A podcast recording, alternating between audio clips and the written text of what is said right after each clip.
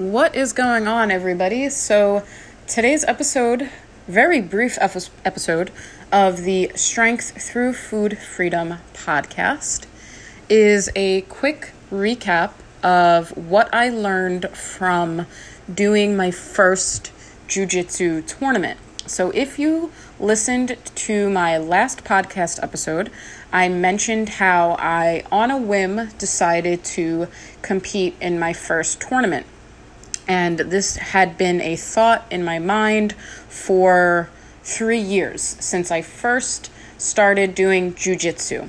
Um, I always knew that eventually I wanted to do it at some type of competitive level. So that's what I did. Uh, two weeks ago, I, on a whim, literally just decided to do it because some other people from my gym were doing it.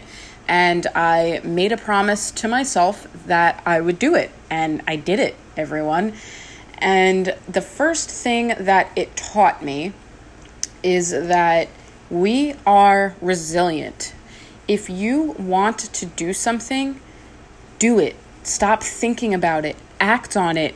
The more you sit and ponder and wonder, is now the right time? Um, and all of those fear, negative thoughts start coming up, right? The more you're going to continue to put it off and the more you're going to find other possible excuses to never do what it is that you really want to do.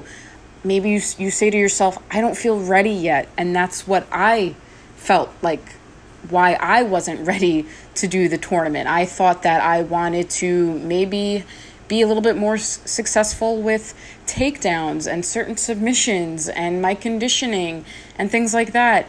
And all I kept doing was naming those excuses over and over again. And I finally just said, Julia, stop, just do it. And I want you to remember that. You can literally do anything that you want to do, okay? It doesn't matter what it is, it doesn't matter what things you think are holding you back from doing it. Because when you are actually out there and you're starting to experience what it is that you really want to do, you're going to be so proud of yourself and you're going to be so fucking resilient and want to continue to smash your goals and find things that challenge you and become the highest version of yourself by being uncomfortable in certain situations. And that's what jujitsu is for me. It forces me, or maybe maybe more in the past, it forced me to be uncomfortable with doing certain things, with you know putting my body into certain positions, sweating on top of another person, another person sweating on top of me, right? All of these factors that go into what jujitsu is, right, made me uncomfortable and scared me, and it scared the living shit out of me. And that's when I knew that that's why I needed to compete, and that's why I needed to go with what it is that I really wanted to do and stop making all of these stupid reasonings in my head as to why it wasn't the right time. We hear that f- phrase all the time right now isn't the right time, or I'm not ready, or I can't afford it, or when I lose 20 pounds, whatever, right? But that time will never come if you keep just putting it off. And all of those reasons are fear based reasons as to why you're not working towards accomplishing what it is that you really want. Because right on the other side of those things and that fear is a version of yourself that you haven't experienced yet, and is a version of yourself that might scare you, and it's a version of yourself that is different than where you currently are right now, and you're comfortable in your little story, right? So, for so long, I was just comfortable with lifting, right? I got really good at lifting. I really enjoyed it. I was obviously I'm a coach. I teach people how to do it, right? So I was very comfortable in it. And that's when I knew that I like being challenged and you should like being challenged. If you find yourself, you know, just going about the same things day in and day out, but on the other side of that, you know that you're fighting for more and there's a fire inside of you that wants more, then fight for that more component that you want within your life because you're worthy of it. So that's what my jujitsu tournament taught me from a personal standpoint is that I am fucking resilient and I can do whatever it is that I want to do. And I am going to teach my future daughter that one day. And she's going to teach her daughter that one day. And it's a trait of mine that I hold so closely to me because I know that on the other side of everything that freaks me out is growth. And it's growth that will ultimately make me a better woman for myself, for my husband, for my family, for everyone that is around me. And I'm deserving of that, and they are deserving of that, and you are deserving of that. What my first jujitsu tournament also taught me is that I obviously just need to keep getting better at jujitsu.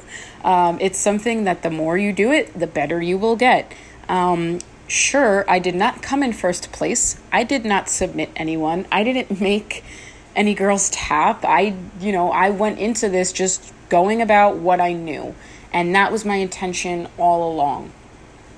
Um, all I have to do is keep showing up to class, keep being patient with myself, keep fueling my body with foods that are going to give me enough energy to train hard and train with intent, both from a jujitsu standpoint and also from a strength standpoint, right? And to honor that. And that's all I can do moving forward. What it also taught me, and it goes against everything that we've been told about health and fitness is that scale weight literally means fucking nothing.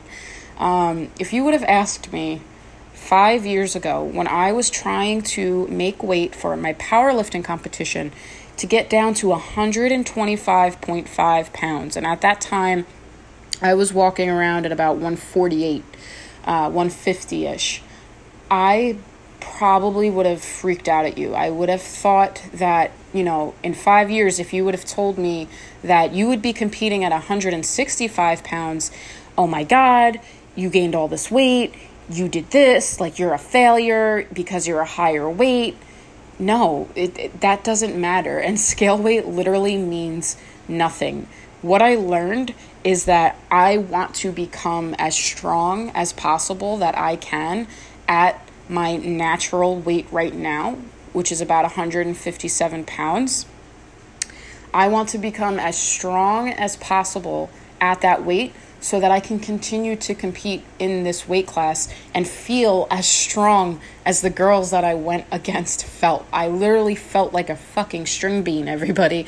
I felt like this little freaking ant on the floor that they were just doing all this stuff to and I just I truly felt weak and I felt scrawny and I felt and what I mean by weak is I meant physically weak. I want to continue to be physically strong and I want to continue to prove to myself that my ego doesn't need to be dictated by a weight and by making a certain weight.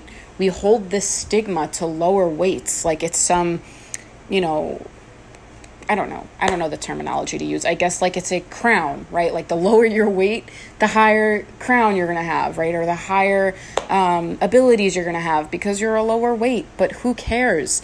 That was my thoughts years ago. And a lot of that was masked by my insecurity with my body at that time and my thoughts surrounding weight.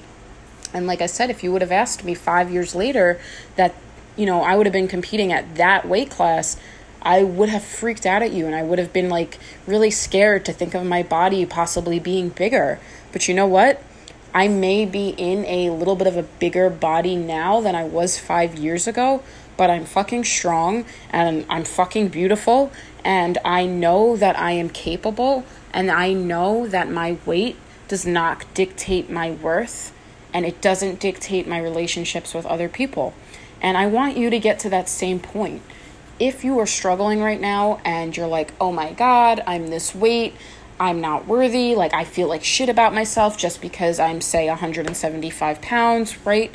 Then check in with yourself and understand that it's not your weight and it's not what the scale is reflecting that's making you feel the way you do about yourself. It's coming from within you and it's coming from your own self esteem.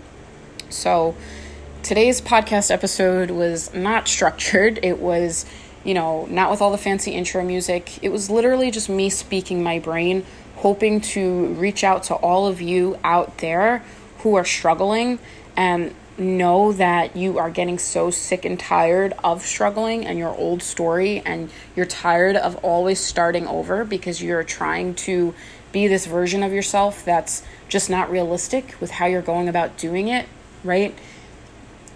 This episode is for you so that you can remember that you are resilient and you can do whatever it is that you want to do and that you are capable. We are not victims. You are not a victim to yourself or your body you are capable and you are capable of doing really great things. So I hope you guys all enjoyed this episode. I hope you were able to learn something. Let me know what you think. Let me know if you have any questions or feedback. And of course, let me know if you relate. I will see you guys in the next episode. Have a good one.